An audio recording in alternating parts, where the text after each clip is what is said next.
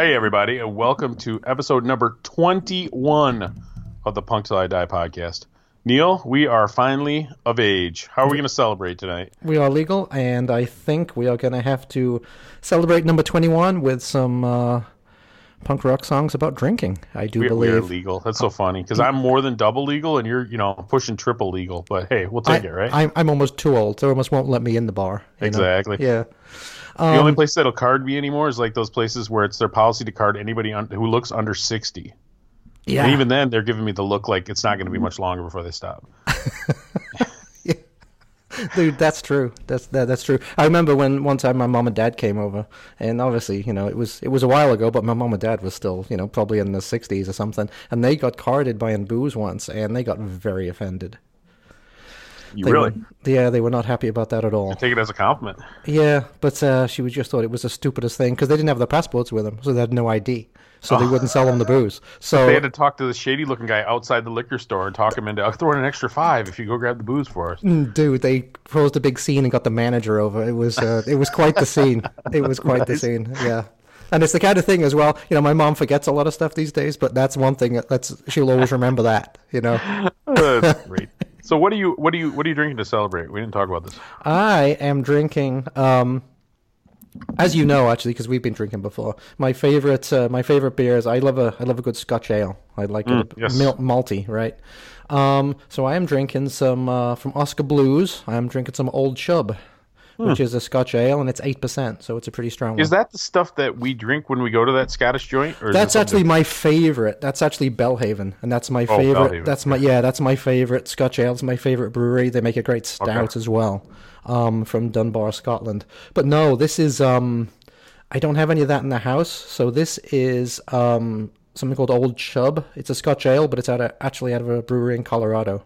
Hmm. So that's what I'm drinking, and like I say, it's eight percent. So if I drink a couple of these, I might be in the bag by the time this is over. there you go. Yeah. So how about you? What are you drinking? Uh, you know, I- am my my body's in cold Michigan, but my drinking is in tropical Mexico or something. Actually, I don't know. Oh. I'm drinking a drink that tastes like something you'd have on vacation. nice.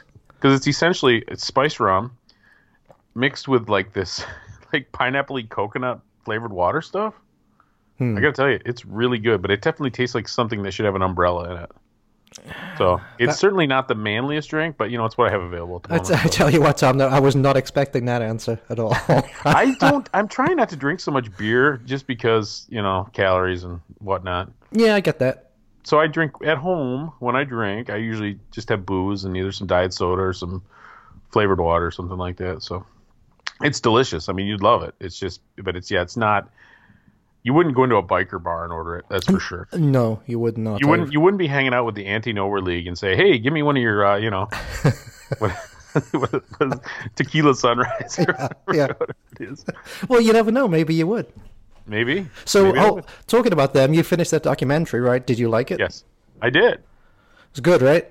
It was. It was very good. I think Yeah. we. I think we actually talked about this last week. It was the the, the quality of it and everything else was really. It was really well done. Oh, that's right. Yeah, because I know that you watched like the first half Yeah, one watched it over week, and two- then yeah, two sessions. It's yeah. definitely one of those. My family's not really very interested in watching that, so I had to kind of watch sneak it it in. the, It's watch it it's I had the house your, to wi- myself. your wife, your wife's like, "Are you watching porn in there?" You're like, "No, I'm watching about, I'm watching a music documentary." documentary. A bunch of old English guys who curse like sailors. yeah. Um, so Awesome. yeah, so I'm I'm actually trying to record from a, a different spot, and it's really dead noise wise. I think so. It should be good. So I'm I'm up in my bedroom. So Okay. for those those who I mean, so so I'm I'm married many years now, happily married to the wonderful Mrs. Trauma, right? And I so just to contrast, Neil Neil lives by himself. Yes. His daughter stays with him sometimes, but he so his house is like very bachelory. He's got skateboard decks and framed records and all kinds of cool stuff on the wall. I have such a normal suburban, you know, house. I have like a back room. The back room that I've usually been recording in is sort of my man cave, if you will, like our our den or library kind of area. My records are back there. I got some guitars hanging on the wall, stuff like that. But that's that's it. I mean, that's like the only masculine footprint footprint in the house. You know, the rest of it is just your typical suburban digs. So I'm up in the bedroom and I'm on the bed and there's so many pillows. Don't fall, don't from, like- asleep on me, mate. What are you, You doing? remember this from like your married days? Well, that's why this sounds so dead. So my bed has eight pillows.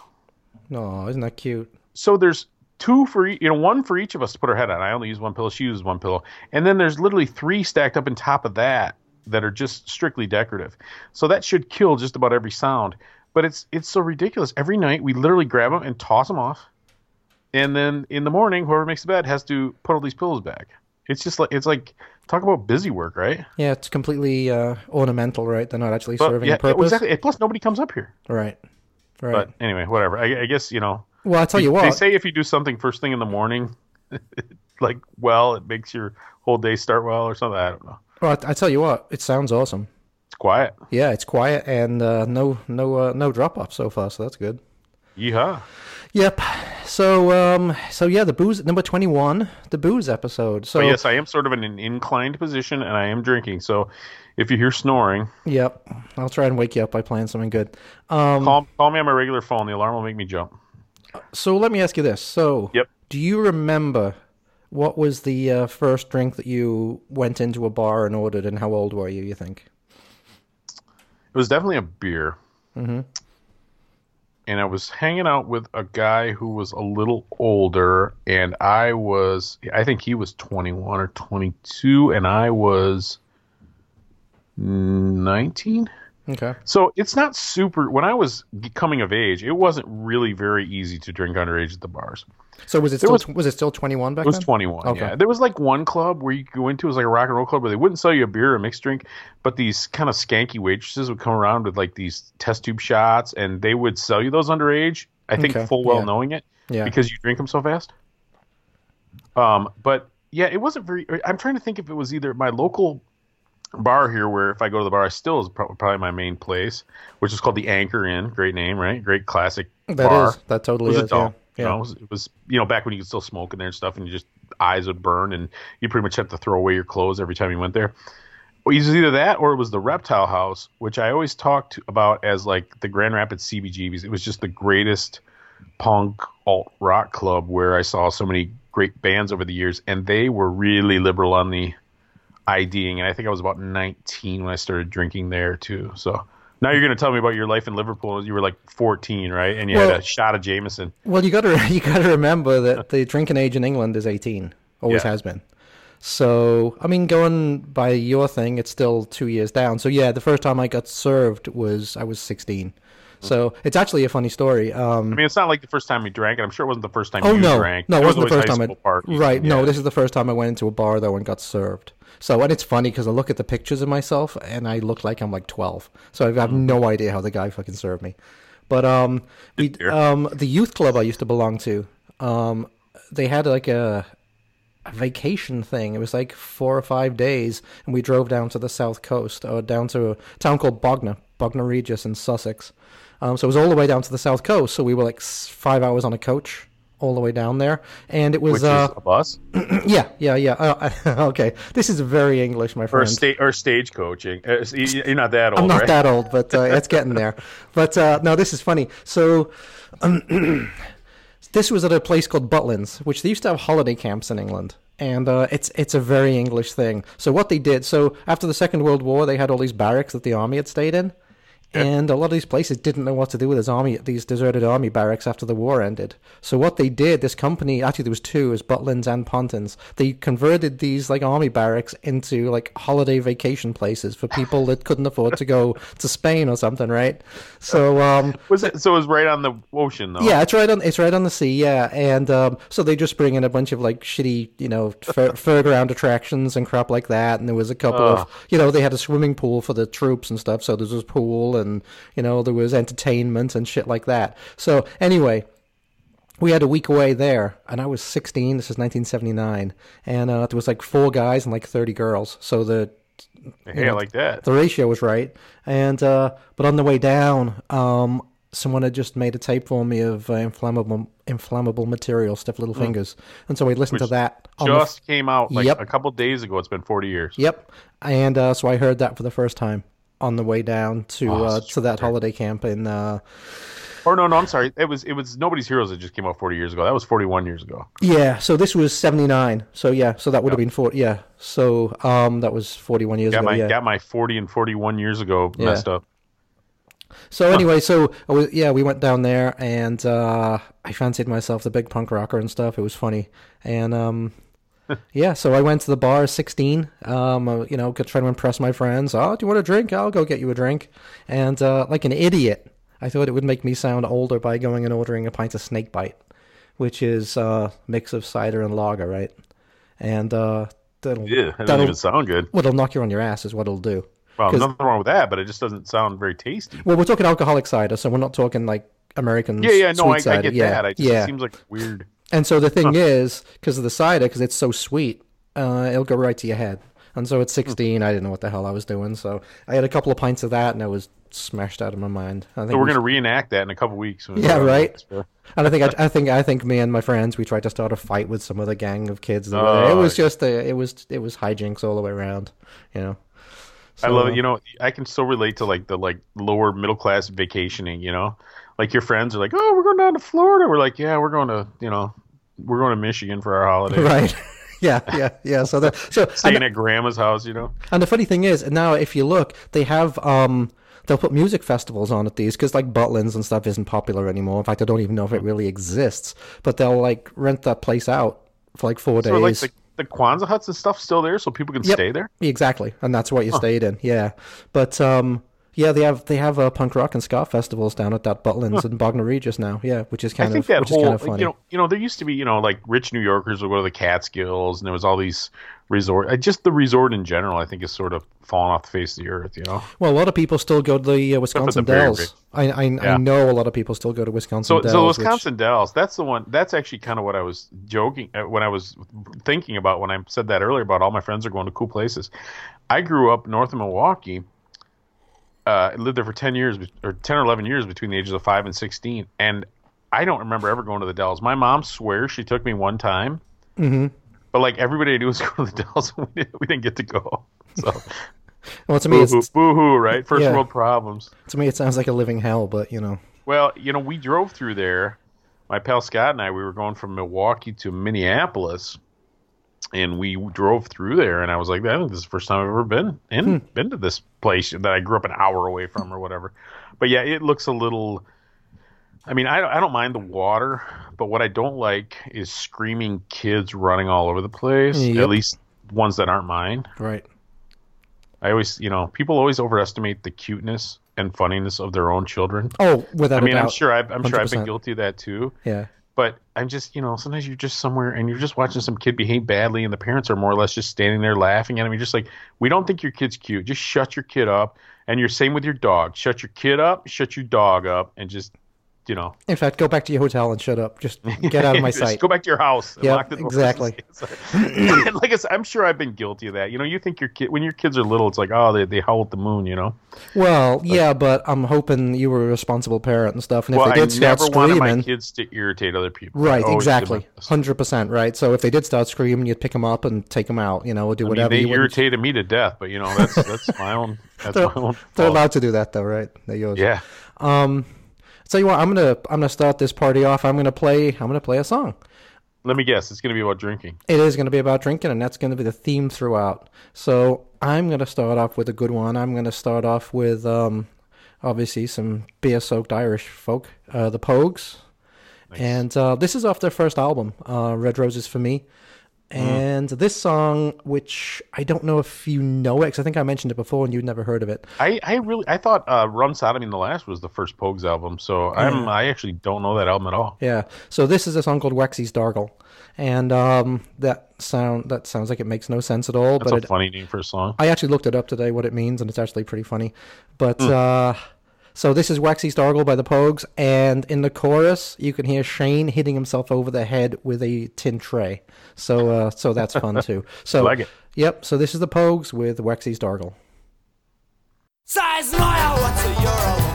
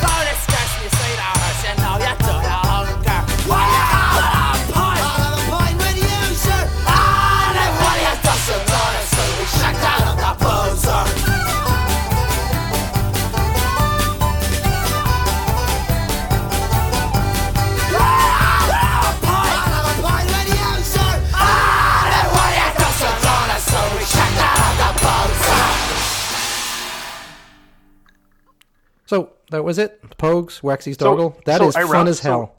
So is that I? So that's the second time we played the Pogues because I did the Christmas song, "The Fairy Tale of New York," you did. You did. when we yes. do around Christmas time. So Yeah. I believe is that the first Pogues the first band to officially make two appearances? No, you've played the Freeze at least twice, and I think Have we've I? think we've played the Drowns at least twice. Yeah, No, all right, forget it. Sorry, but it was a it was a good guess. much you do about nothing. yeah, it was a good guess. Yeah, but uh, man, I love that song. It just gets me so incredibly fired up. And with the Pogues, I was actually spoiled for choice because I could have done um, like Rivers of Whiskey or you know, there's uh, they have a lot of songs about drinking. yes, Um, that's well, and that's the thing too. When we were talking, when we were thinking about what songs to play, there's obviously a lot of great punk songs about drinking, but I mean, the Irish punk bands, it's like fifty percent of their right.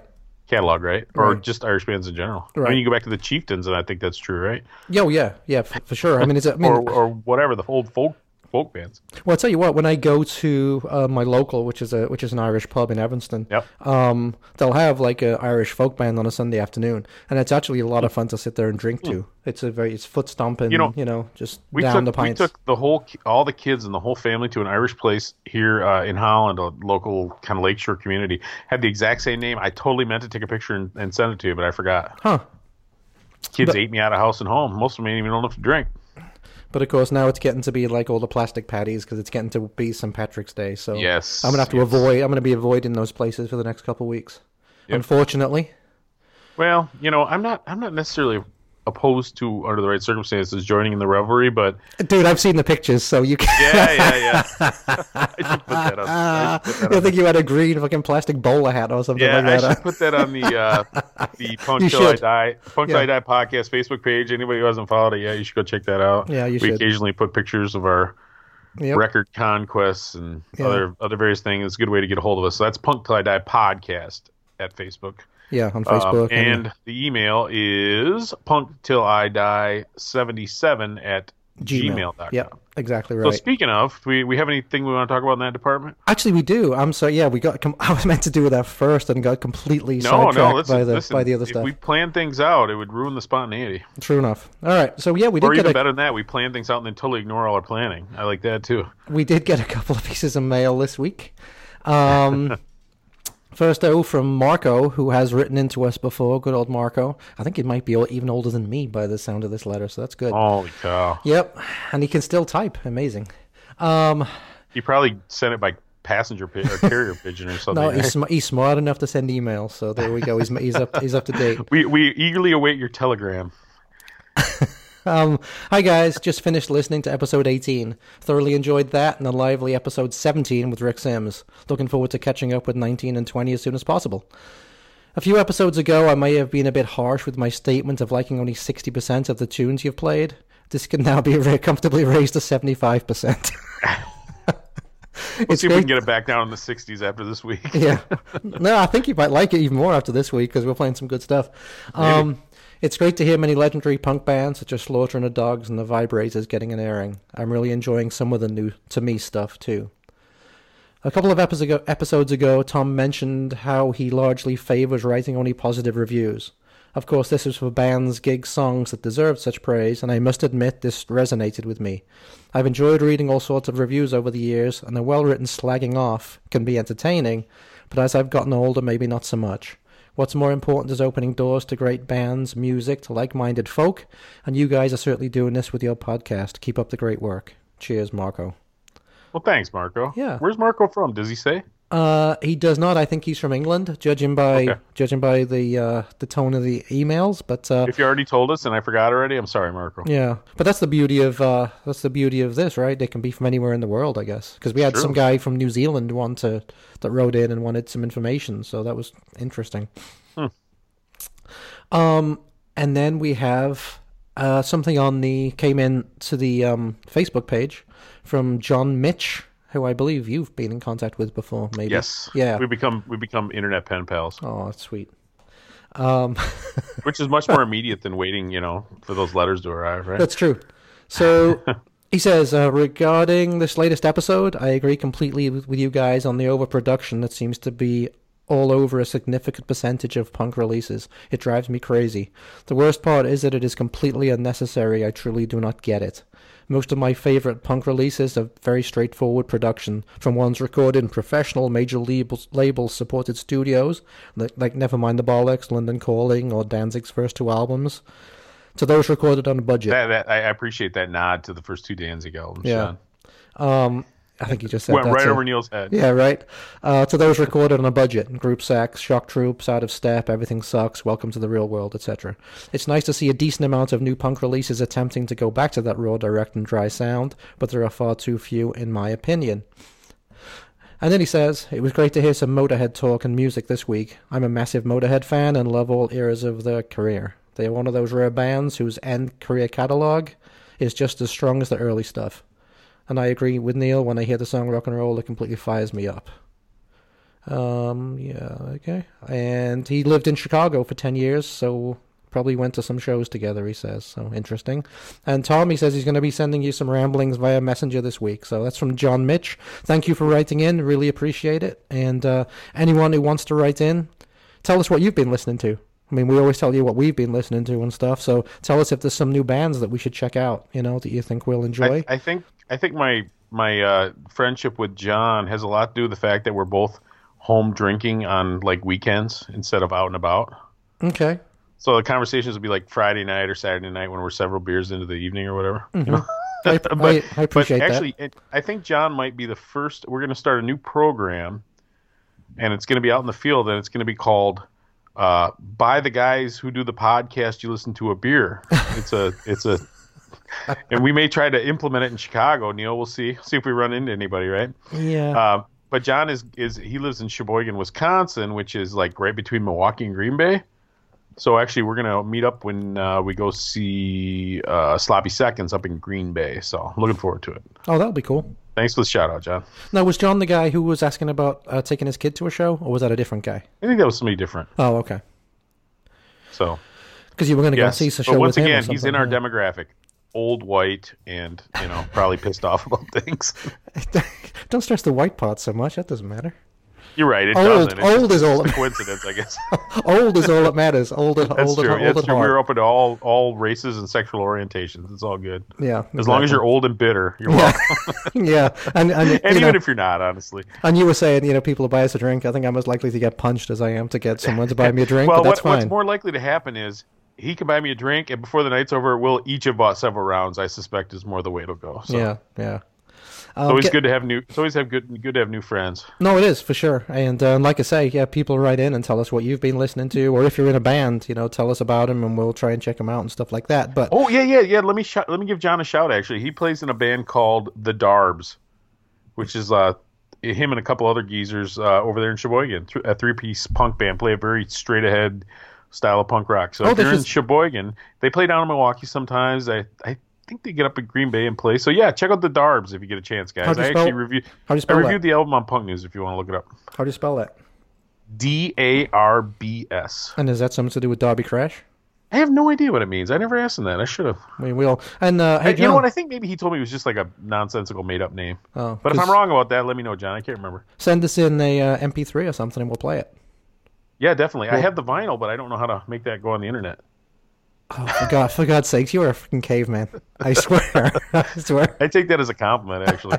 Yeah, yeah, right. I'll look and see if I can stream it and then get it somehow. you want Um, to talk about? You want to talk about some record buying, or are we going to go somewhere else?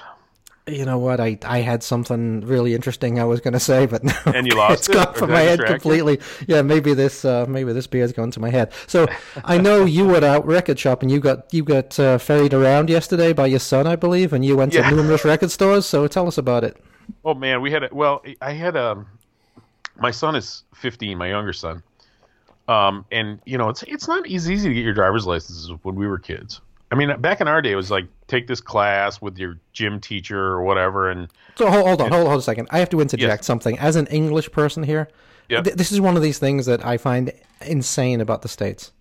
Is you can drive at 16, so you could driving a fucking motor vehicle that you could kill somebody with. Mm-hmm. You can join the army, at 18. 18.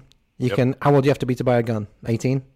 Um, it's kind of complicated. To be, have a pistol, you have to be 21, but you can have a rifle or Okay. you can be gifted a pistol at 18. So you can do all those Don't things. ask me why I know all this stuff, dude. I'm a, I, So you can do you can do all those things to kill somebody, But you're, n- you're not allowed to go to a bar and buy a beer. Uh, Neil, you can't. As of right now, you can't vape. It is ins- it is insane. Which don't get me wrong, vaping is stupid, kids. You look like a douchebag if No, you vape. Don't yeah, but vape. yeah, yeah, but you if can't. You're gonna, if you can't smoke either, just- though. And smoking is cool. cigarettes. Yeah, sm- smoking is cool, but you can't do that till he's 21 is. either. So how come? You imagine can- if James Dean, you see a picture of James Dean leaning against his 1957 Porsche, and he's blowing purple smoke out of a freaking TV remote control. I mean, there's nothing ah. iconic about it. You look stupid, guys. Yes, you're, smoke you- cigarettes. you're exactly 100 percent right. But you, you you get my point. You can do all these things that will kill we've somebody. officially, we've officially jumped the shark. We're encouraging kids to smoke now. Yes, smoke and fucking drink. Yes, that's what I'm 90% encouraging them to people do. Listening probably are are like former smokers anyway. Yeah, well, I'm encouraging everybody to go back to doing it. But you can do these things that will kill you, but you can't go in and buy a beer. It is the w- explain that to me, Tom. Uh, What's going wanna- on with that? No, I, I agree 100%. You, you you can't ask a kid to be drafted. Now, we don't draft, and we probably never will have another draft.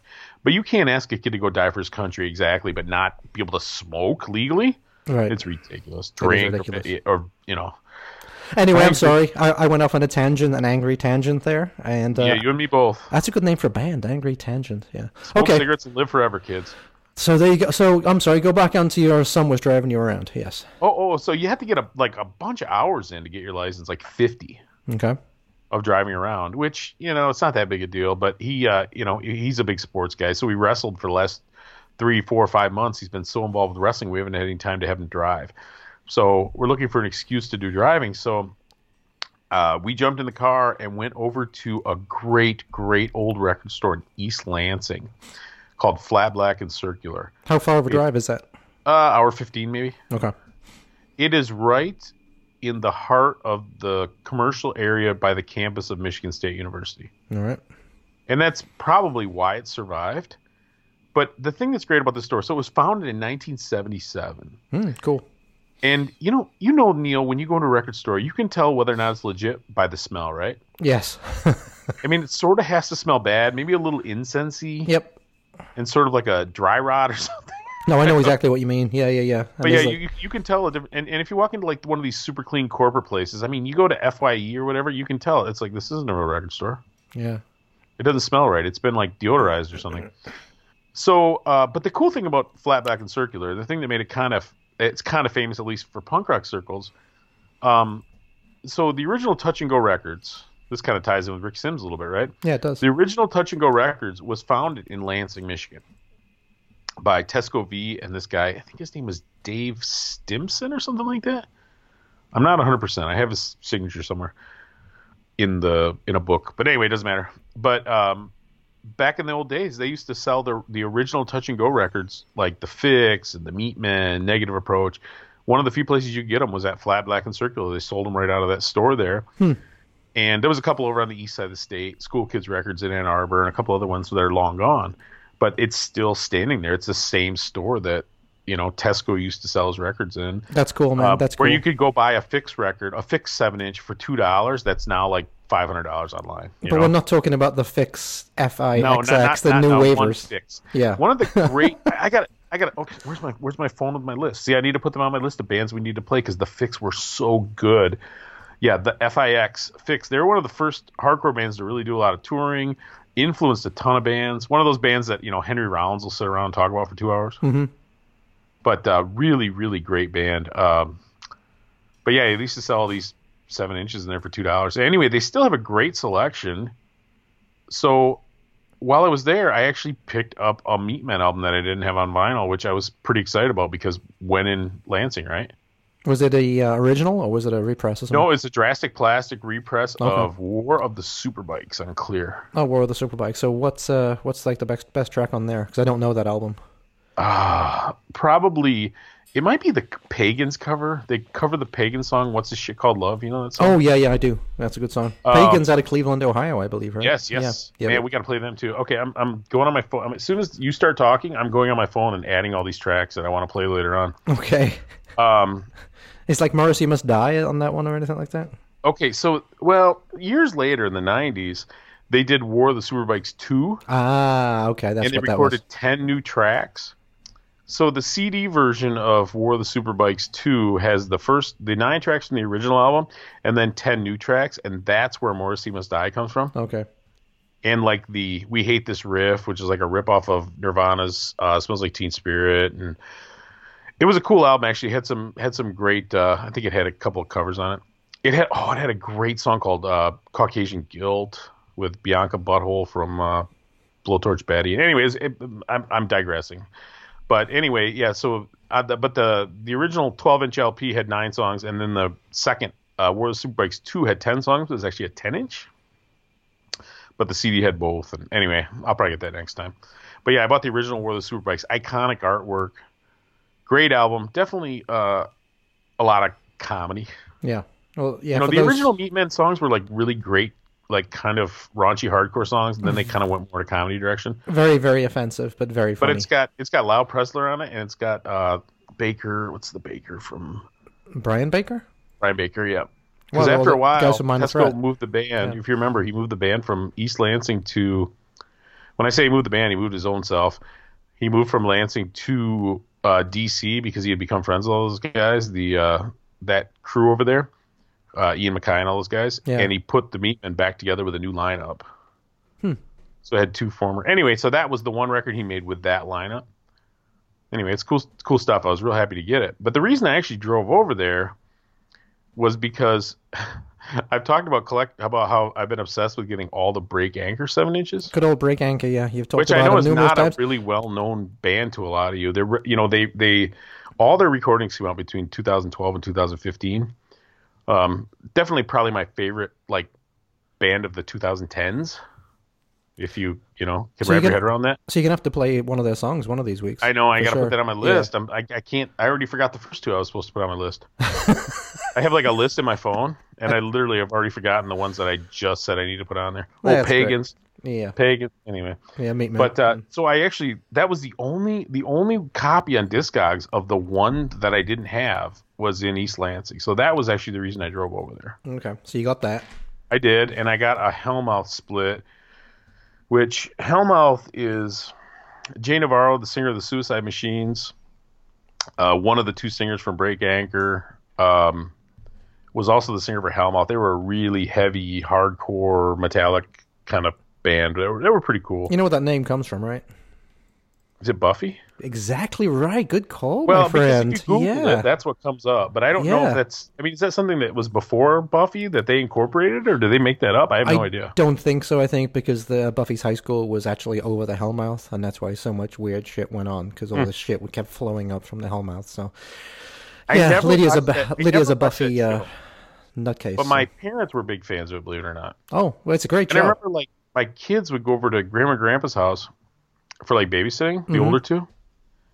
And I remember my daughter Alex, who's you know 18, almost done with her first year of college now, coming home from grandma's going, "I don't like that Buffy.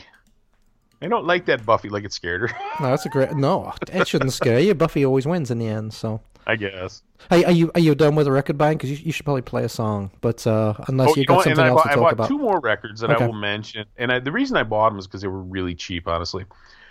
But I like them too. I have them both on CD, of course. Um, th- there was a great little label out of the Lansing area. Oh, like in the 2000s, 2000 to 2010 area. They've kind of, I think they're pretty much totally done now. But it was these two brothers, and they ran this really cool label called East Grand Records or East Grand Recording Company or something like that. And they really put out some cool street punk and put out some of my favorite like Michigan bands, but they've kind of like I said, they kind of grew up and, and shut down. You know that happens. Most labels don't right, go to big level, you know. right, right. But but they put out a couple albums by a band called Continental. Have you ever heard of them or no? No, never heard of them. No. So Rick Barton was the original guitar player for Dropkick Murphys. Um, I played on the first two LPs, and then he wrote some of the songs on the third one. Because the last Dropkick Murphys song he wrote was the ballady one. It's called "The Torch." Okay. Uh, that song. It's a cool song. But anyway, he started a band with his son. I don't know, maybe ten years ago now, maybe not that long. But they put out a couple full length albums for that East Grand out of Lansing, believe it or not. And they were they were definitely not like super punky albums. They were I mean there was a little bit of punk, but it was more rock and roll. But they were cool. You know, earnest kind of heartland rock and roll type Mm-hmm. Yeah. So I bought a couple of those. They were really cheap. One was like two bucks. One was three bucks. Okay. One was bone white. One was yellow. Both Cool. like mint. So yeah. So that was just kind of an add-on. What, what what was the name of the band? The Continentals. Continental, yes. Okay. I think Continentals were a '50s doo-wop band, actually. Yeah, I think there was other. I think if you Google it, you have a hard time finding it, maybe. Yeah, that's probably a But yeah, common name. check out Rick Barton. He did. He's done some really cool stuff over the years. He's, and he's uh, such a good dude. He's just one of those guys. You know, they'd play around here, and there was always these tiny shows, so it was pretty easy to get to talk to him and talk to his son, and just, just like I said, clearly playing music for the right reasons, Okay. which is obviously not money at this point for him. Well, tell you what. Talking to the Dropkick Murphys, why don't you play? Uh, I think you're going to play Oh a song yeah. by them, okay, aren't you? so once again, though, it's kind of Irishy, right? Well, it is. even It's about it's sort of drinking, so beats. yeah, it's about drinking. So you're good. But the first Dropkick Murphys album, I tell you what, I still will stand by the first one, "Do or Die," with the original singer Mike McConnell. Mike Mc, oh, does it do Mike? Second one's good too. I I think they're all good through Blackout, actually. Yeah. Or even the Warriors Code. Eh, whatever. It doesn't matter. Mike, what's what's the McGonagall? What's the Mike? I Don't can't get think of it. don't get stuck on it, mate. It's. Anyway, the, the original the original singer, he's in the Street Dogs now, who are also calling, who are going to call it a day yeah. at the end of the year. Great band, by the way. You should check them out. Uh, their last record was amazing. Um, but uh, yeah, so let's do. Uh, this is from Do or Die, the very first Dropkick Murphys album. It's uh, Barroom Hero. Okay, here we go. Barroom Hero by the Dropkick Murphys.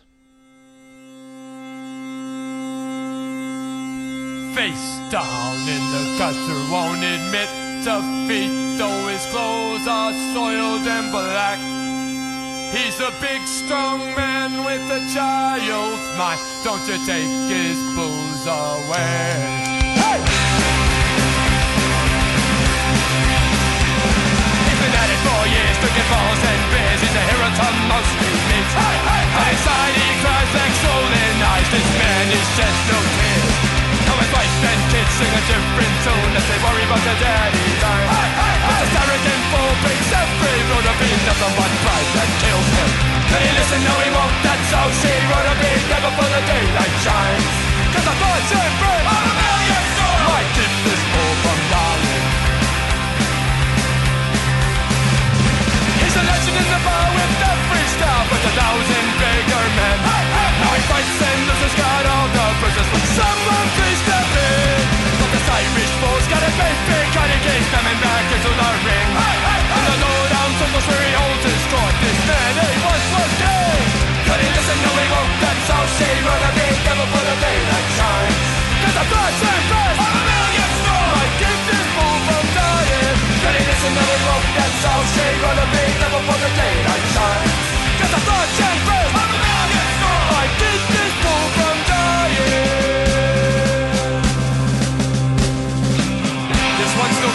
Boston punks and skins, a rowdy bunch indeed.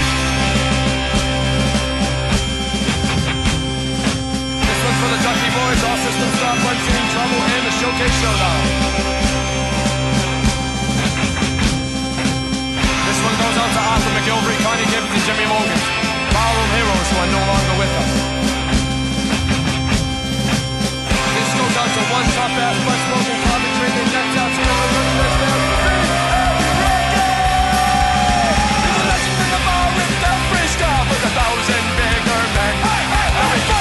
loses, got all the bruises. Well, someone please step in. This Irish fool's got a great big daddy king coming back into the ring. In the lowdown circles where he holds his court. This man, he once was. Can he listen? No, he won't. That's all she wrote a big devil for the daylight shines. Cause the thoughts and faith of a million strong. I keep this fool from. Can he listen? No, he won't. That's all she wrote a big devil for the daylight shines. Cause the thoughts and faith of a million strong.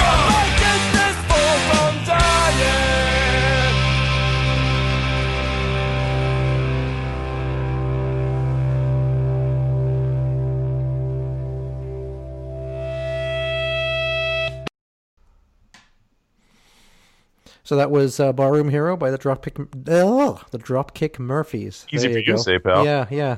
Um, another one of those. So, see, where do you stand with that whole? Um, I'm Irish, but I'm actually from Boston. Where do you stand on that whole thing? Because to me, it seems kind of silly. Like, You have Irish heritage, Neil. yeah, but we all have heritage Yeah, that's from like somewhere, at least flogging Molly. You know, Yeah. Dave King is from Dublin. right? And the Pogues, obviously, uh, you know, Yeah. uh, right there. But trying to think who the other like the Tossers. Okay, they're from Chicago. I don't know. Yeah, I mean, you They're can be of- you can be of Irish origin, and that's fine. There's no problem with that. But to keep on singing songs about it like you're actually from the old country is, uh, I always find that a little bit Well, it's definitely like its own its own genre, and it, it's definitely peaked and already kind of yeah, passed. You know, it has. Yeah, But you know, I've I've seen Dropkick Murphys a ton of times, right? And about seventy percent of the time, I really enjoy them. Some some shows are better than the others, and I think a lot of the times I don't enjoy them. It's the crowd's fault as much as theirs. and- right. but I'm going to see him again. I'm going to see him with Rancid at a freaking hockey rink. That'll be a fun show, though, man. It's Ra- on I my- mean, I my still love birthday, dude, Rancid. my so yeah. Forty seventh birthday, when is that? Uh, May eighteenth. I might actually fucking. Oh, May is so crazy though for shows, I know, but I don't want Um, to. Uh, yeah, now, man, now that now I made myself Googleable. But anyway, yes, I will be. Uh, it's so I'm officially way too old. I, I officially outlived my mother's prediction that I would outgrow this shit. Right yeah, me too. at four at forty. I mean, she I mean- was probably younger than that when she told me I would outgrow it. Yeah, um, that's pretty. That's that's a pretty scary thought, isn't it? Yeah, that's It true. really is. But Yeah. yeah, yeah, no, yeah, that's one of the. But that one because it's local. I mean, it's literally 15 minutes away. Um, not necessarily my favorite venue, but like I said, it is my birthday. You know, and, and I'm I I'm not I don't make a big deal of my birthdays at this point, obviously. Right. But uh, yeah, it should be fun. I'll tell you what. If I can, I'll I'll come up for it. But uh, That'd be great. it's just mid-May. There's like we were talking about last week. There's like a thousand shows. I'm still like. I'm still like trying to figure out how to catch uh, GBH. how to catch GBH. Yeah. yeah, yeah, GBH, and like and That's, that's and, another song, "City Baby Attacked by Rats." I need to put put that on my list Yeah. of, of songs to play. and and, the, and this, that that same night, fucking Bouncing Souls are playing at some and uh, Uh, and Leftover right, right. Crack are playing a say a, a tiny club in uh, somewhere in one of the western Oh, suburbs. that's right, on the suburbs. Same night, same night. Yeah, crazy. You get into Leftover Crack? no, I think they suck. Yeah, I'm not big into them either. I mean, I don't hate them. I just never, just I know some people. Tom, some it's people it's fine. It's fine to say they suck. It's fine. Well, I don't think they Come to the dark side. like. Come over to the dark side. it. Yeah, It's like decide decide on what you're gonna do. Are you punk? Yeah. Are you ska? Just don't change it up every other song. It's uh, it gives me a fucking headache. But All uh, right. anyway, what's next? What do you want to talk about? Well, I tell you what, I was looking on Saturday morning. I got um talking about good record stores. My local one in Evanston that's been going since '82, I believe. Vintage Vinyl. Um, I know the owner very God, well. that's such a classic name. There's because there's a vintage vinyl in St. Louis. I'm Yeah. gonna be down there in, in April, and I'm absolutely gonna go to that one. I'm Yeah. sure it's different, but So yeah, vintage vinyl. Um, yeah, it's been in Evanston since, since eighty one or eighty two, and uh, they kept going through the dark ages of CDs and all that shit, and they're still open. And uh, when I first came up to Evanston, there was probably like ten record shops in Evanston, and uh, you know, and vintage vinyl is is like basically well, now everyone started stocking vinyl again, right? But Yeah. You know, they were the only the only ones that survived. All these other ones like coconuts and shit like that, they all went out of business, and uh, vintage vinyl stayed. But anyway, um, Steve from Vintage Vinyl sent me a list of the Record Store Oh, Day yes, yes. 2020 releases. Um, it's coming up in April sometime, right? Um, early April, and um, Record Store Day to me, it's the last couple of years. It's sucked. I mean, it's been really, it's been so thin of anything that's been worthwhile buying punk wise. Um, it- you know, it's almost been worthless. But uh, this year, there's actually some interesting stuff on there. I think I sent you the list, and uh, Yes. I think we can agree. There's well, some, the funny thing is that list you sent me from your local there, Yep. local record store, had more stuff on it than the the official, official list, list, that yeah, you see floating around the internet. Yeah, I saw that too, and that's like it had some punk stuff that was not being given any, you know, press on the even the one that Punk News listed right. did not have them all on there. Yeah, so let let let's talk about that a second. So the one that um, he sent me, and these were all the indie store releases, so maybe that's why they didn't make it to the official Yep. record store day list. But um, the first one that caught my eye because it's alphabetical, obviously, was um, they're re-releasing um, the classic "Living in Darkness" album Yes. by Agent Orange. And now we just played uh, we played Bloodstains a couple weeks ago, we did. Um, which I know was not actually on the original press of the album, but anyway, or was gonna- it? No, they uh, re-recorded it for that. Yeah. Yeah, Yeah, yeah, it was yeah. From the first, it was it was their first single, but they re-recorded it for "Living in Yeah, Darkness" for the EP. But of course, the first the first version of the EP was only six. Was it six songs or eight songs? Eight. I don't remember. It was eight. Okay. It Um, was, I think was it called? It was an LP, right? I mean, they called it an LP. i did they? I mean, 15 remember. minutes was an LP back in those days. Yeah, for being true, honest, right? True. But anyway, so they're doing that on purple vinyl, um, like With, purple did- with your favorite thing, five bonus tracks. Yeah, five bonus tracks. Yeah. So it, I mean, but you, you don't like to say that's the only thing by them that you need to own, but um, yeah, it's kind of getting there. Yeah, the it? second album was a huge, huge downgrade. Yeah, I mean, That it's was called it's "This okay. Is the Voice," and yeah. that was five years later, maybe. yeah. And The problem I- with "This Is the Voice," if if we could talk about Agent Orange for a second, take a sidetrack. yeah, the first album was so great, so raw. You know, talk about production.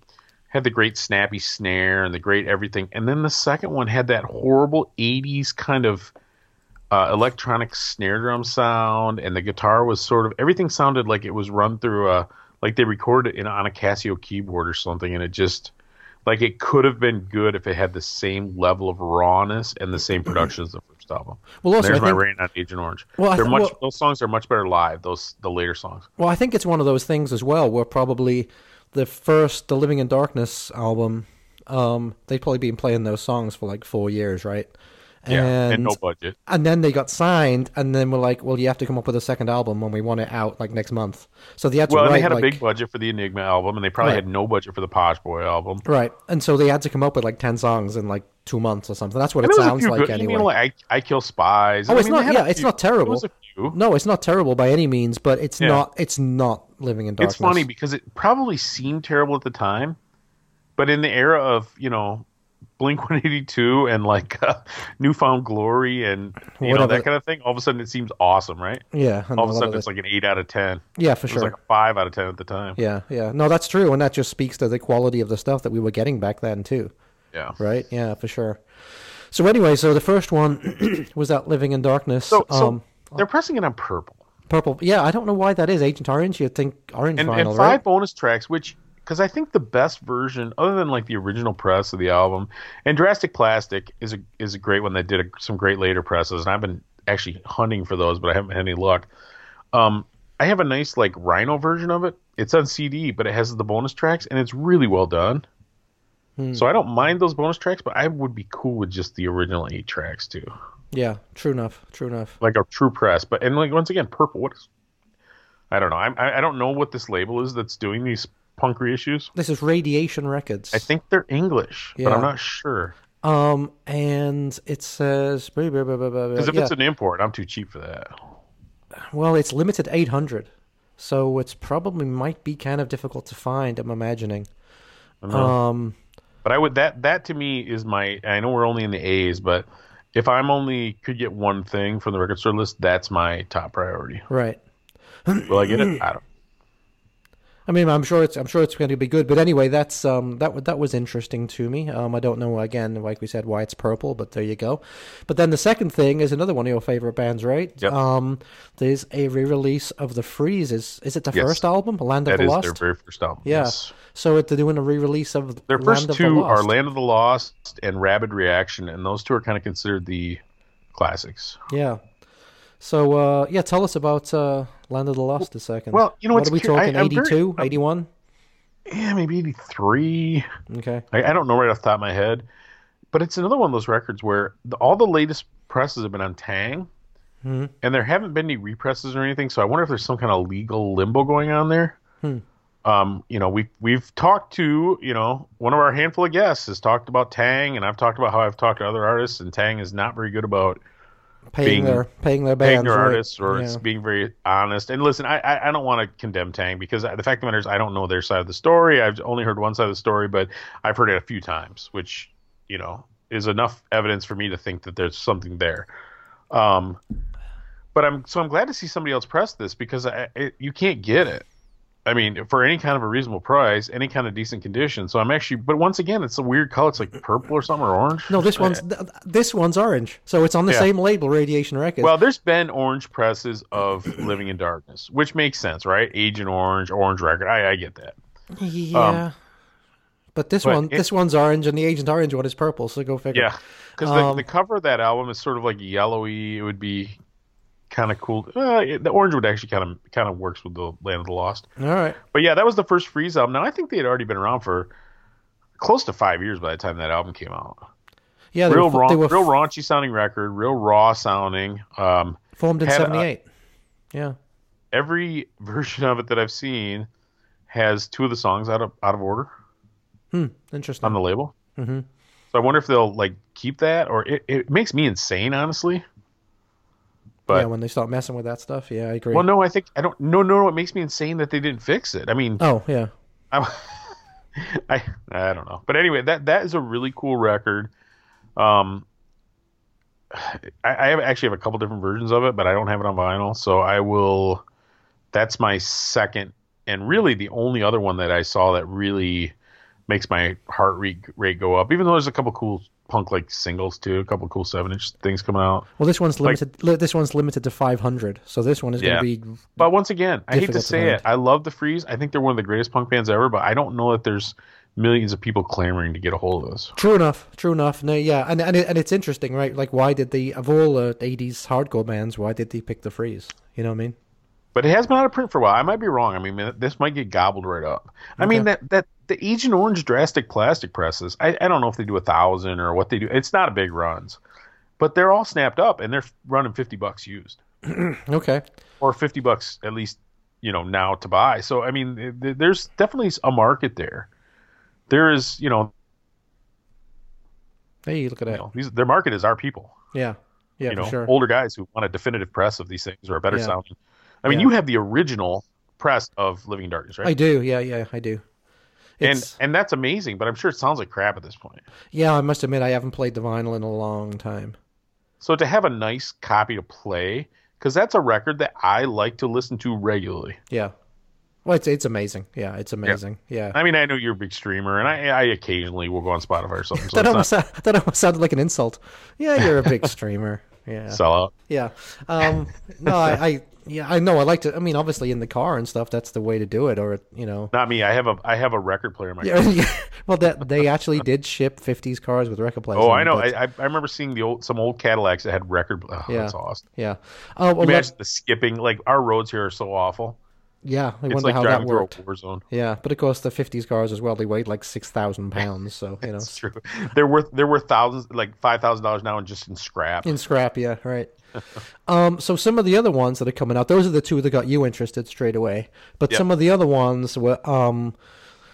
We've uh, we've actually played the Gun Club before on here. Um, favorite of mine, and you thought they were okay. They're weird, like swampabilly kind of thing, right? Um, very rootsy and uh, southern, and just kind of weird. Um, but the Gun Club were fantastic. I love them, and um, they're doing a live in London album, which uh, I've never seen. I've never seen Hmm. From put what, out before. what what year is it recorded? Eighty three.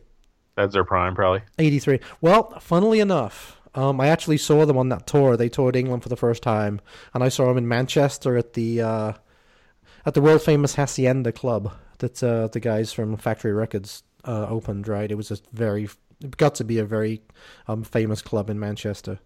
And uh, I actually hated the place. I thought it was full of suits and uh, and wannabes. But um, Well, what was that first word? Sued, pseudo, like pseudo, Oh, pseudo, um, okay. yeah, like people who were they were just there to be seen. They weren't actually there for the bands and shit. They people just wanted to be seen, right? Um, but anyway, I saw the Gun Club. I saw the Gun Club there a couple times actually, and uh, the Gun Club were world famous. That depending on how drunk Jeffrey Lee Pierce was, it could either be the most amazing show you'd ever seen or the worst show you'd ever seen. And because So they were the replacements. they, he wouldn't be able to. He would he'd just start. He'd bring out strange instruments, or he'd just start like ad libbing in the middle of songs and shit, and you wouldn't know what they were doing. So, um, that '83 show in Manchester wasn't good. So I'm hoping that this one live in London, Probably every is- other, you know. They is- got, yeah, they- right. I mean, they're not going to release a bad one, right? Right, Oh, yeah, I hope so. This was recorded at the Lyceum from April 24th, 83, and that's uh, probably a couple days after I saw them. Um, the original band, uh, I mean, it's got some of the classic songs Fire of Love, Run Through the Jungle, John Hardy, Black Train, um, Sex Beat. Great stuff. So I'm looking forward to that. I'll probably buy that. And what else? Oh yeah, there's a. Have you ever heard of this? Um, I guess in the late seventies, after the Heartbreakers split, Johnny Thunders moved to Detroit. and Oh yeah, formed- yeah. and Did the formed with Wayne band. Kramer. Yeah, with Yeah. Wayne Kramer from the MC5 called I am familiar Gang with War. just because I've read so much about those different eras, but my understanding is that was mostly a disaster. Okay, well, yeah, John. Don't, don't think Johnny. Well, they were both in good shape. junkies, and Yeah, they were just. It was not a. I mean, they were live. I heard the live shows were just disasters. yeah. Because apparently, like Wayne Kramer just got out of jail. Hadn't he been in jail for like five years or something? He did some federal time in Kentucky, I know. Yeah.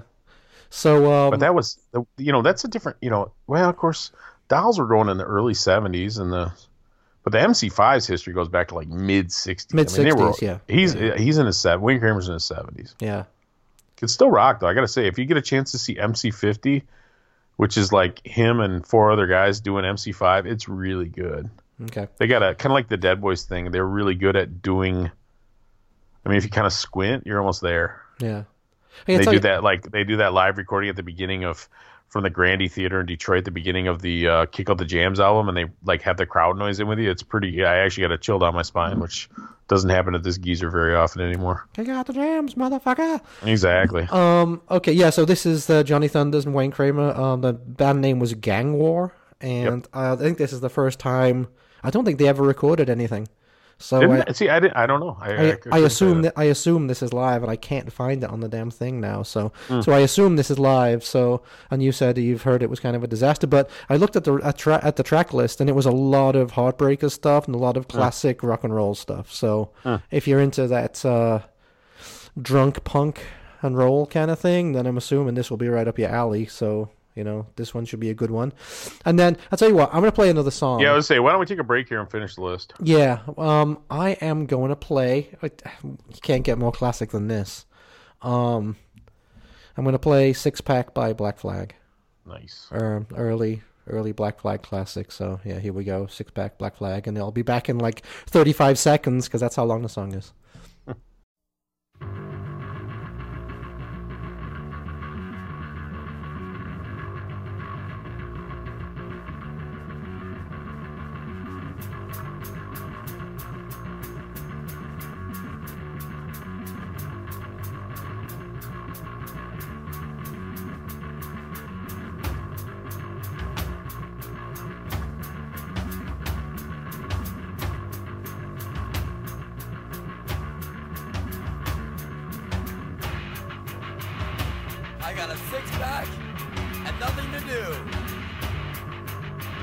I got a six pack and I don't need you.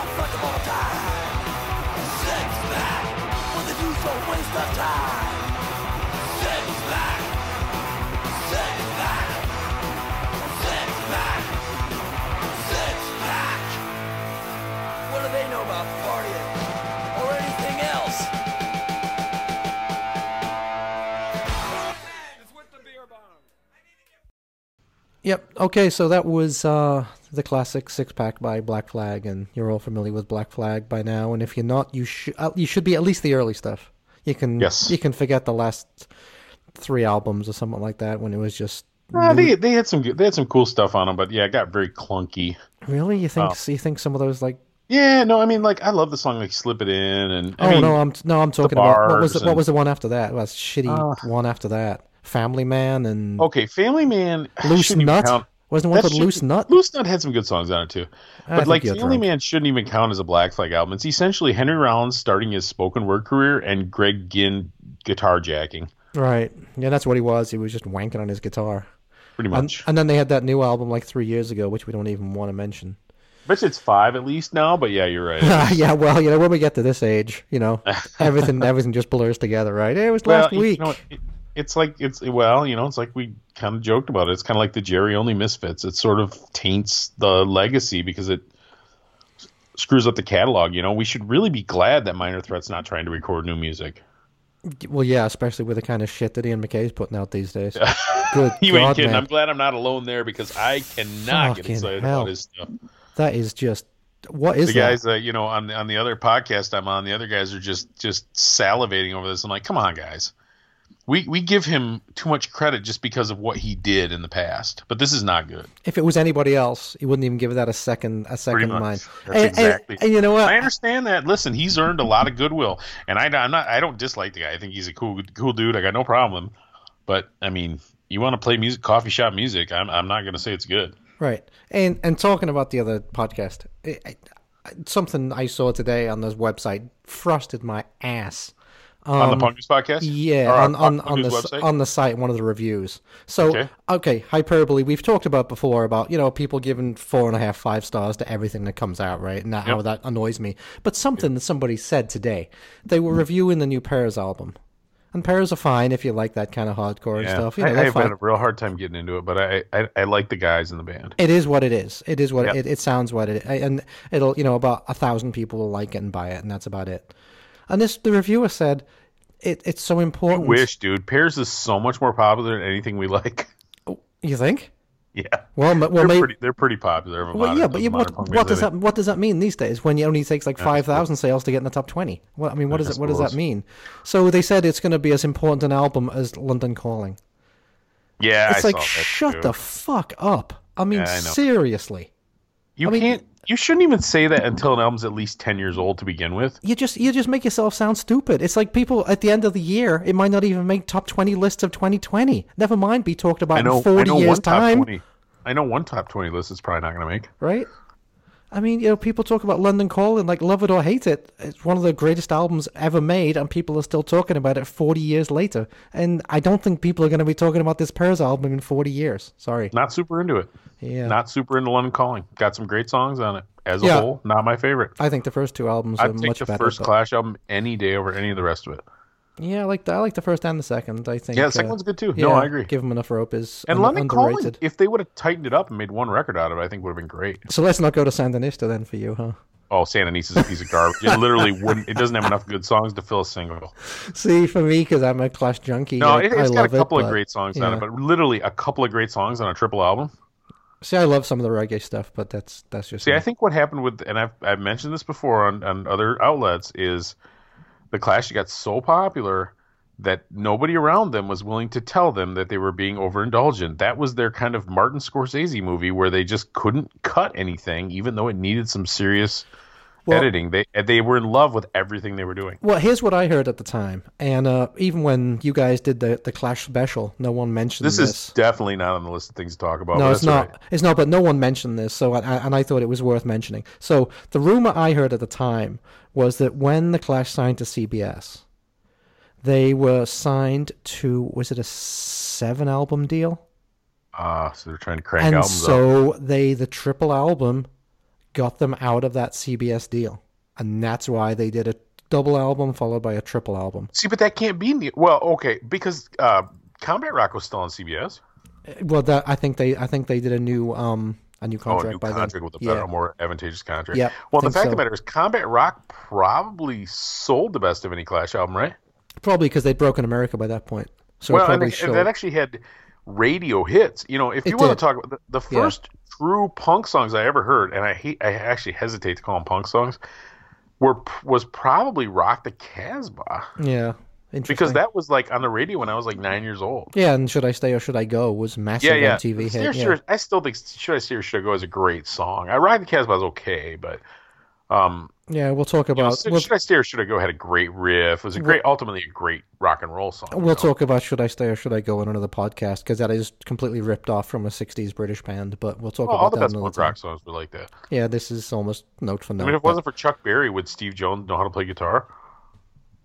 Are you dissing Jonesy? Is that what, is that what, I that love what you're doing guy. right now? I even loved like that, like when he played with the guy from Duran Duran. I mean, I'm, Yeah. I'm definitely a fan. I hear But, you. uh, Um, I tell you what, why don't you play something else? Because we're gonna we're gonna do more songs this week because we're staying with our drinking theme, and I'm I've actually just opened another beer. I've opened this. Um, yes, I made myself another drink. I am drinking out a pint. I am doing pints at a time, so it's of starting that same thing. Are you bit. drinking the same thing, the same fruity drink? Yes, yes. I don't even have a name for it. I'm drinking a Belhaven Wee Heavy now. So I did have Wee Heavy in the fridge, which is an even heavier Irish um Scottish ale. So yeah. So any um in the So bag. sticking but sticking with the theme, and and this is kind of going to tie into where you and I are going to be in a couple weeks, because we're headed Yes. down to to Indiana, and the headliner of the show we're going to is the Queers, and the Queers' great drinking song. So hopefully, uh, hopefully we see some friendly faces down in Logansport, Indiana, a little out of the way, but it's it's it'll be a ton of fun. We went last year, and it was like I said, I, maybe I should put the picture up of showing people you definitely should. If you don't, if you don't, I will. a picture of the fun that I had last Yeah. Man, that I'm, I'm all into self degradation, but anyway.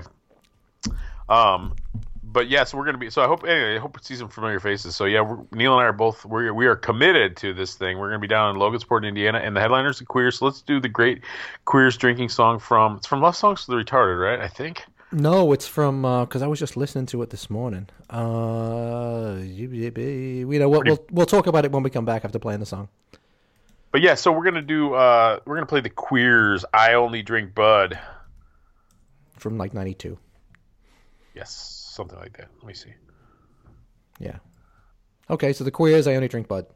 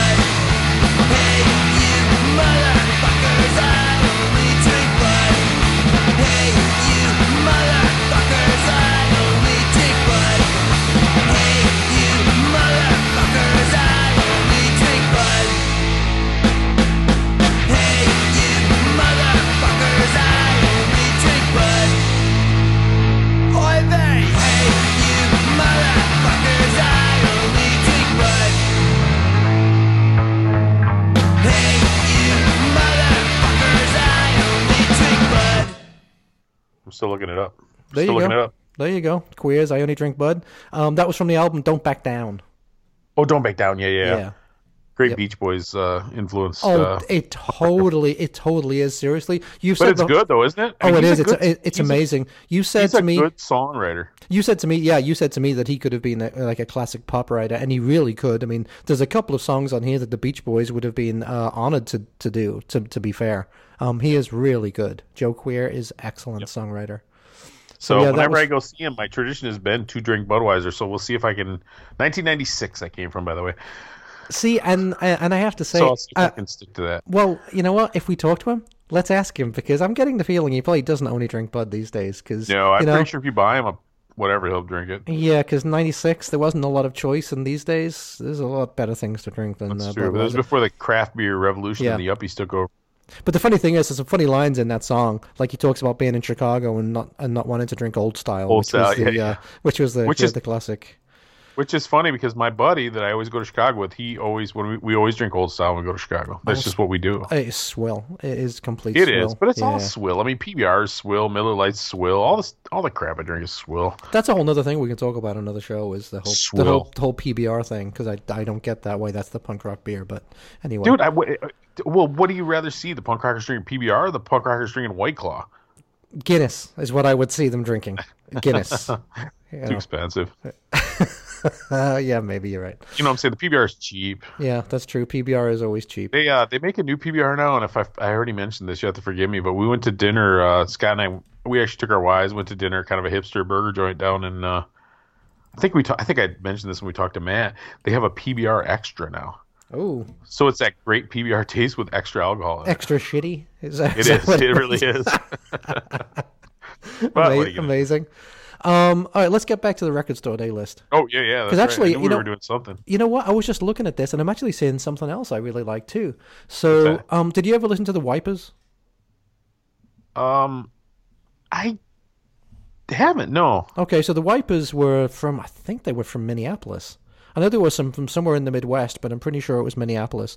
So, um, they put out their first record, "Is This Real," in 1980, and it is classic. It's the kind of album you've probably They seen. were like the- a big Nirvana influence, I think, weren't they? Yeah, they were. So you've probably seen the cover before, actually, even if you've never heard the band and never knew what the cover was, because it's this yellow kind of artsy looking cover. Um, but it's a great, great record, and uh, so they're doing a 40th anniversary of that on transparent. It's uh, very clear vinyl. looking, isn't it? Uh, yes, it is very much so. Yeah, yeah. And it's, apparently, it has an autographed concert poster with it. Um, so that's actually something I might be interested in buying as well. It's on Jackpot Records, which I've never heard of before. But um, yeah, there's so that. the, oth- Go ahead. the other, I'm sorry, are you still working on your list? Go ahead. No, Sorry. no. Well, well, the last thing I was going to talk about, I just saw that as as I was going down the list. The last thing I was going to talk about is there is another Ramones a, yes, a live new album. live album every year. It Yeah. seems like now. So this is okay. So if you're a Ramones fan, you'll know the classic uh, Ramones live album "It's Alive," which came out in '79, and it was from a concert New Year's Eve, 1977, and from London. And uh, it, it was basically the best of the first three records, right? The Yes. first three Tommy records. That was the that was it. And it's absolutely it's my favorite live album of all time. And we'll talk about live albums. You on know what? I got to say, it, it probably is my favorite live album of all Yeah. time. Also, I mean, it's almost it's with the possible exception of Scorpions Worldwide Live from 1985, Okay, you're not allowed to say that. We might have to scrap that. But uh, and that Dokken live album, Beast from the East, that was great too. so we'll, I, I'll tell you what. We'll we'll do another. We'll do a live album show and another show. But um, so that I mean that's been a classic live album now for 40 years. Um, but It really is the best. they're doing. They're putting out "It's Alive" two. Um, on Record Store Day, and this is interesting. So this was okay. So they toured England at the end of seventy, tail end of seventy seven, and I guess they record. They had professional recordings made of four of the concerts. So the London one, um, uh, but then they recorded one in Birmingham, one in Stoke on Trent, and one. Oh, I don't know. I can't remember where the fourth place was. But anyway, the um, Stoke on Trent recording is being put out as It's Alive 2 on Record Store Day. Uh, December 29th, 1977 was the recording date. And um, when I first saw it, I was I was super interested in it. It's got a great looking cover and it's uh, it's a double album again and I mean basically it's the same set list as as It's Alive because you know it was the same tour. But um Tom, what do you what what do you think of that? Because we'll get back to this in a second. Because I actually listened to it today. So you, I t- haven't listened to it, of course, and I know you said it's actually on CD in the It's Alive box set, which came out Yes. a couple years ago, Yes. maybe even a year ago. But it's got that's got the double album plus four CDs and maybe a bunch of other crap. I don't know, big book and some other. Um, I I, I don't like this. I'm a little skeptical of this stuff that comes out after all the band members are dead. I'm concerned about the quality control of it part of me wants to be thrilled that there's some new Ramones out material, even though this isn't even really new Ramones material. This is just a vinyl press of a show that had been available on CD. So I, I, I don't know. They're all dead. Are, what are Linda? And, Newsflash.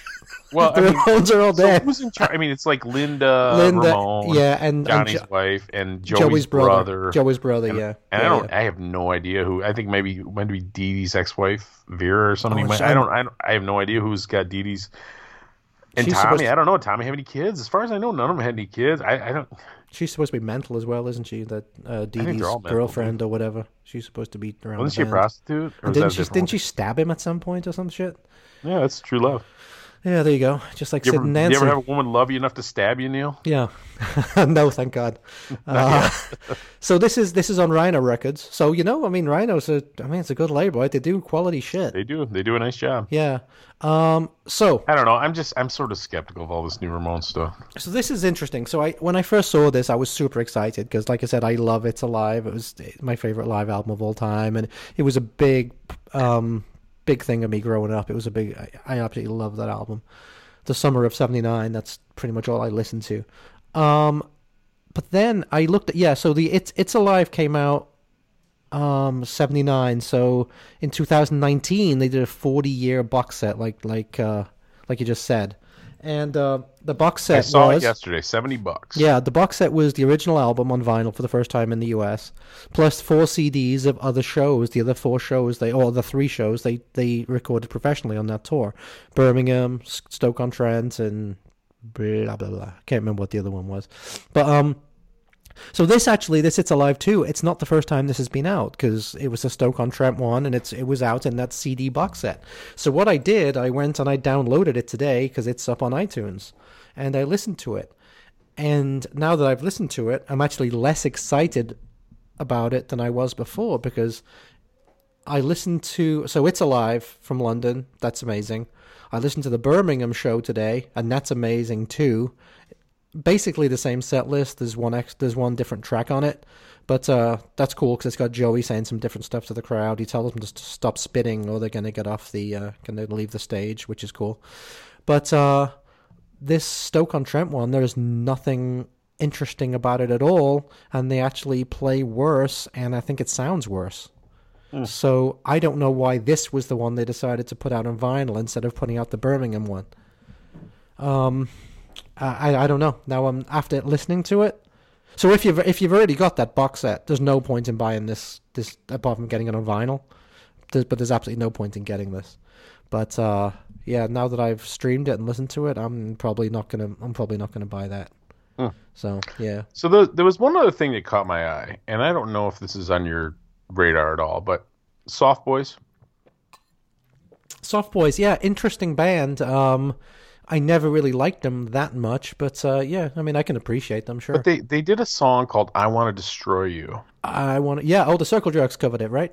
It, they did, They and did. I always thought it was a really cool song. And I saw Yeah. they reissued that seven-inch single, so I, that would Oh yeah, that I see sort that. of caught yeah. my eye. Yeah, so seventeen hundred uh, copies I- limited. I kind of, you know, I would love to buy more of these classic. You probably have a lot of them, but you know, these classic seven-inch singles. When I was out record shopping yesterday, like I saw, for example, uh, the Mekon's "Never Been in a Riot," fantastic, fantastic song. but And it was ten bucks for a reissue seven-inch. oh, that was Record Store Day two years ago. They Oh, reissued. is that why? Yeah, okay, they, that might be why. But I'm like, ten bucks for three songs on a seven. I don't know. they reissued the first two. Um, the first two Mekon singles. Never been on a riot, which is which is good, but then the classic one is the second one, which is Where Were You, which is Oh, I thought "Never Been a Riot" was like the definitive Mekon single. No, Where Were You is the definitive one. Uh, that was the second Huh. single, and you know what? I'm going to play that next week because that is an absolutely classic. Put that on my list that I keep forgetting of adding stuff that we should play. Funny thing is, Jon Langford from the Mekons lives in Chicago now, and you see him out and about all the time. And one of. I- my I- I friends actually posts pictures him. with him. What's that? I actually interviewed him. Oh yeah, interesting guy. They well, they, what the, what the Mekons do now is not even slightly punk. Right. Well, he's It's more sort of a, a country-ish, yeah, old country, old country thing, thing, isn't yeah. it? Right? Yeah, yeah. and it's not terrible, but it's definitely not. But he was a he was an interesting cat. I uh I I, I didn't realize that. I, th- I figured he was English. Oh, he is. But, but I mean, figured he was still living. I'm sorry. I mean, I figured he was still Yeah. living in England. I didn't know he was in Chicago. Yeah, I don't know what it is about Chicago. Like Jake Burns lives here. I don't know what it is about Chicago. It is. You know, I've, these- I've had some opportunities to do some big interviews, but I have I have a lot of time constraints. I have it's it's very difficult. Interviews are a very burdensome process. Not but the I way, did, not the way we do them, mate. yeah, yeah, no, no, not the way you do I'm it, But I've taken on one big one, and uh, now seems like as inappropriate a time as any to talk about it. So I'm actually going to do a do a cover for New Noise, which is something I've never done before, Oh wow. and I'm sort of chuffed on it just because it's. Oh, sure. I don't know. It's kind of cool. No, that is. It's it's still fun to see your name in print. You know. Yeah. So who you uh, interviewing? I am going to be interviewing Jay Navarro, the singer from Suicide Machines. Oh, okay. I'm disappointed now. I thought it was. Are you familiar someone- with the Suicide Machines? Suicide Yeah. Machines, or not I, really? I don't care for them. No, No. they're they're a cool band. They're from Detroit. So I'm wondering if I should. I'm sorry. Trying to- Yes, I love them. Uh, for Well, new no, for no, new listen- noise sake, listen, we love them. You're a crusty old bastard. Nobody cares what you think. You know? You don't like ska? What are you talking about? I really don't, but I like that band. I I, like my Mustard Plug here, my local band too. Yeah. But anyway, I uh I don't know if I'm gonna try to drive over and if I want to try driving over and talk to him. I, I don't know how I'm gonna do it, but I, I'm pretty excited about it just because. Dude, let's just get him on the show. Let's just I cut, cut to the. I would- chase. you know, honestly, I would love to. They they have one of those bands that has so many followers, like social media followers. That would be huge for us. So maybe I'll try to talk him into that while I'm interviewing him for this other thing. I'll be nice. He's a very down to earth guy. I mean, I'm friends with him on Facebook. I'm I'm I'm I wouldn't call him a friend in real life, but I'm definitely a friend of a, a friend of. He's a friend of a friend. Yeah. So I'm only one degree removed from you know somebody who people care about. But well, but I've I've been such I've been you know harping on the Break Anchor thing. Uh, that's his like punk band, Mm-hmm. and I love him so much. Mhm. His voice and the band and everything, and, and I need to play some Break Anchor one of these uh one of these weeks. So anyway, that was my bragging camp. I was just just want to do a little bragging there. No, good for you, man. I think that's cool. It is, but I Yeah. just don't have time to do it. Yeah. So anyway, I, records. I have a hard time turning anything down. You know. Well, that especially a, a front cover. I mean, Yeah. of, a, of a print magazine. Yeah, that's all right. I mean, listen, if I'm going to say yes to some random English guy doing a podcast, certainly I'm not going to turn down a cover, right? Hey, I'm the least random person you know. God damn it. That's true. At this point, it's true. yeah. I talk more than my wife. Yeah. Well, I, I, oh, maybe you don't want to. I was going to say, talking of punk uh, print magazines, I want to rag on Razor Cake for a second, but maybe I don't we'll want to rag on Razor Cake, but that. let's let's hold that off because I think we've actually been going for quite a while again, haven't we? hold that off. It's eh, no, not even an hour thirty yet. We're doing, Oh my we're god, doing hour thirty, but we it's like we're like Seinfeld. It's like a show about nothing. Is yes, and and we love it. Um, it my well, turn? Your turn to play a song. It's my turn to play a song. Okay. Um, is it? Or is it your? No, yes, it it is. It's my it's my turn. Yeah, because you I just played Queers. yes you just played the queers. Yes, Maybe correct. the alcohol is starting to set in, Neil. It I mean. We're gonna have to do this again and like do it on a Friday night or something. Ah, yeah, yeah, right. Because we got goddamn work tomorrow. All right, so I am gonna play a track by Chicago's finest, Naked Raygun, and this song is called Wonder Beer, and Ah, yes. it's gonna be the best song that we play this episode. Sorry about that, everybody, but this is an absolutely fantastic song, and I love it. And Naked Raygun, Wonder Beer.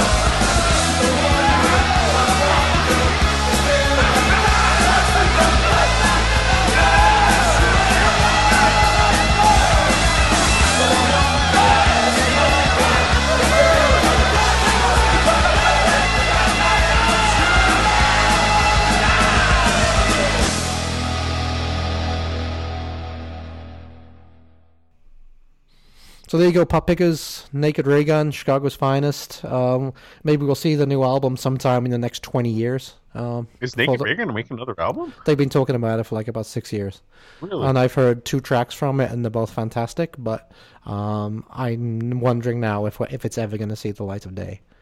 So uh, yeah, that'll be. I mean, I know they have their health concerns. I mean, Jeff's got his Oh. health concern, and Pierre pretty Really? much doesn't play the bass anymore. So How? Okay, so he's got to be around your age or even younger, right? Um, I think he's right about my age. Yeah, I think he's Okay. uh, upper fifties. But yeah, he's got Parkinson's, and oh, oh I uh, did not know that. Okay. yeah, and uh, Pierre had a stroke a couple years ago. Jeez. So yeah, he has a hard time Did you ever? the bass. Did you ever listen to his band, his later band called The Bomb? Oh God, yeah, I love the bomb. Are The Bomb good? Okay, I've yeah, never listened fantastic. to them, but Yeah, the bomb were fantastic. They were yeah, they were like a. I wouldn't say they're better than Naked Raygun, but they're pretty much very much in the same vein. in that But same yeah, they got okay. yeah, they got four four albums which are very very good. Huh. Yeah. That was the guitar player, right? Or no, was no, singer? it was Je- no, it was Jeff. It was, was the singer. okay. Yeah, with some other local Chicago heroes Hmm. and stuff. Actually, I think the band the band members changed a couple times. Um, Hmm. but yeah, they were a very very good band. I actually saw them warming up for warming up for Naked Raygun. As a matter of fact, when they did their comeback for Riot Fest about ten So he did ago. double duty. Yeah, he did that night. Yeah, Huh. Subterranean. I, that was amazing. there's a lot. There's always been a ton of great punk bands in Chicago, and I think, eh, eh, you know, the Midwest I think is always kind of underrated. Yeah, it is completely. And uh, I mean, it's because I, uh, and and uh, in the Midwest, Chicago is the New York. You know, obviously Chicago is the as good as Minneapolis has been and some other scenes. The fact of the matter is, Chicago is still the 500 pound gorilla in the Midwest. Oh, you think? Because I, I, so. I think that Minneapolis would probably try and claim that thing with Husker Du and the Wipers. Well, Minneapolis the, had some great the bands, but not. It's just Chicago is the city. It's still the city in the Midwest. You know. Well, there you go. How about that? And I don't live there. I'm not. I, Yeah. I mean, I go there pretty regularly, but Yeah. um, there's a when we go, we're going to see Sloppy Seconds in about four weeks here, about a month or so. Yeah, it is. Shit, there's yeah, a great local. There's a legendary Chicago band opening that show, Bollweevils. They are Yeah. great, Yeah. great live band. Yeah, I actually like them live quite a bit better than their records, and their records are decent, but they're a great, great live band. I forget they're playing. They're playing the the. They're playing the clubs. Sloppy show. Yeah, but they're, they're so that show's going to be at the at the Rock Club side or the. They moved the it over to the Rock Club. Okay, they did. It was Okay, originally supposed to be in the bar side, but Yeah. they moved it. I assume they sold out the Yeah. one side and moved it over. That makes I was sense. wondering why they were going to try to do it in the other. Yeah, Yeah, the Rock Club's nice and roomy. This should be good. Yeah, that should be a good one. Yeah, looking forward to that. We'll go. Uh, you know, we'll go have our afternoon drinks. Go do some record shopping. Maybe if we get there early enough, maybe we can go up in the top where those leather chairs are, and you know, take a nap while the openers play. Yeah, I've done that so many times. yeah, you ain't kidding. Well, and the, the there's actually some cool local openers otherwise too. The the first local band opening, I, I don't really know them personally, but I've seen them a couple times. They're called Evil Engine, female fronted, kind of classic punk band. And then there's another band in the middle called Vacation Bible School, who's also pretty cool. I really don't have a ton of their stuff, but I have like a split they did with the Brokedowns and a couple other things. They're they're, pretty, they're cool. Are you coming into town with Scott with that for that one or? Yes. Yeah. Okay. You gonna stay? You gonna stay down in Chinatown with us? or Yeah, you maybe, go home? maybe we'll see. I'm not really gonna feel like driving. I wouldn't imagine, but I we'll see. think. We'll see that. We'll see. We'll see what happens. Yeah. Oh, I'm I- sure it'll be. I'm sure it'll be great. I just realized for the uh, Logansport's show, man, I'm gonna have to drive across a bridge, and that's freaking me out because I can't drive bridge across bridges. The the you know the one that gets from Illinois Indiana into Indiana. What the hell's that place called? What the, what's that bridge? I don't know. You've you've drive here all the time. What are you talking about? I drive all over the place, but I don't even know what bridge you're talking. You get freaked out by bridges? Oh man, I can't drive over bridges. Cannot drive over them. Cannot drive over them. No, it's a, it's a, it's actually a known thing. It's a known phobia. It's not like it's just me being a big weirdo.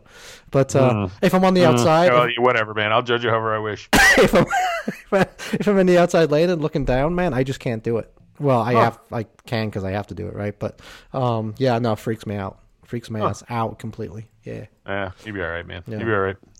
We'll get there. We'll we'll get going in the afternoon. By the time we get to the show, it'll be flying high.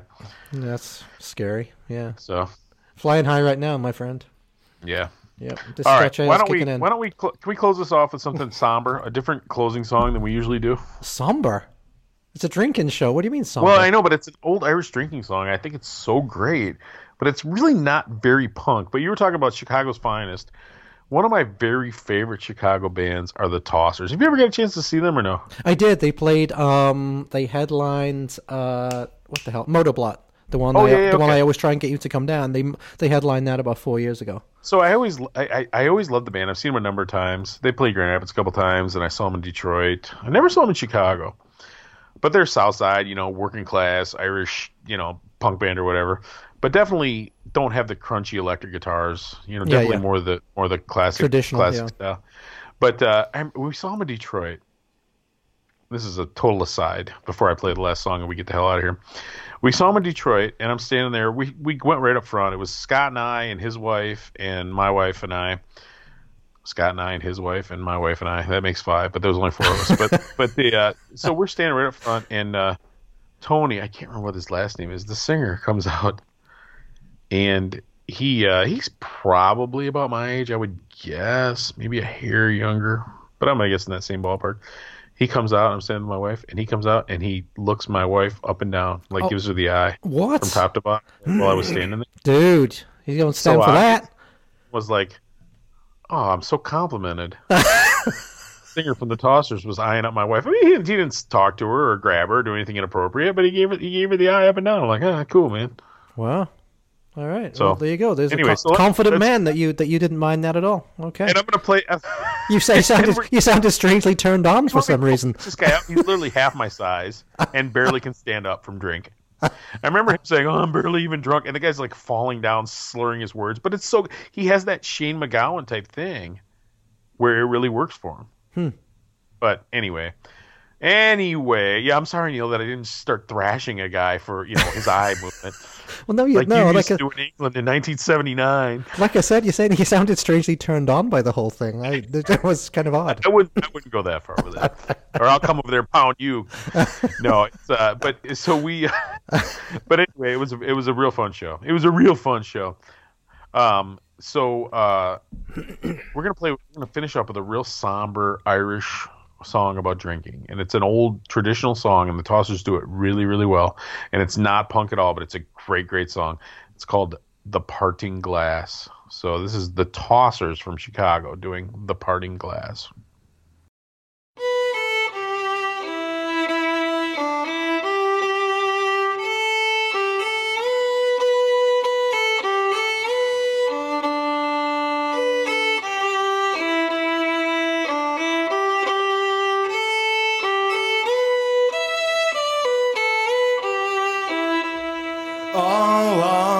The money that e'er I had, I spent it in good company. And of all the harm that ever I done, alas, it was to none but me. And all I've done for want of wit, to memory now I can't recall. So fill to me my parting glass. Good night and joy be with you all.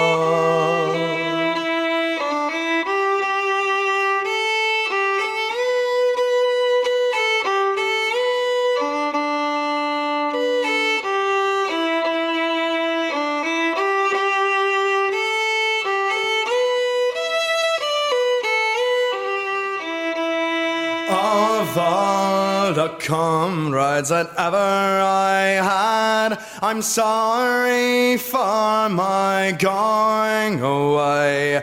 And of all the sweethearts that ever I had, I wish you one more day to stay.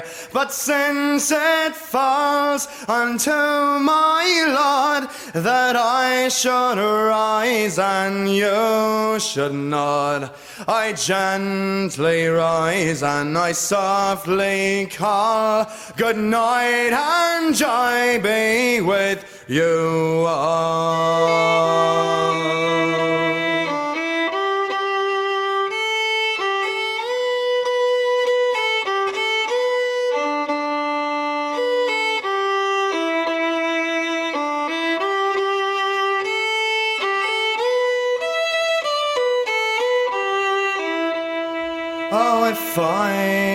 Money enough to spend. And leisure time to sit a while, well, there is a fair maid in this town who solely holds my heart beguiled with rosy cheeks and ruby lips. I own she holds my heart and thrall. So fill to me my parting glass.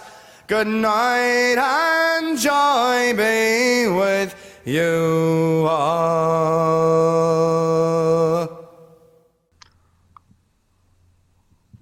Okay.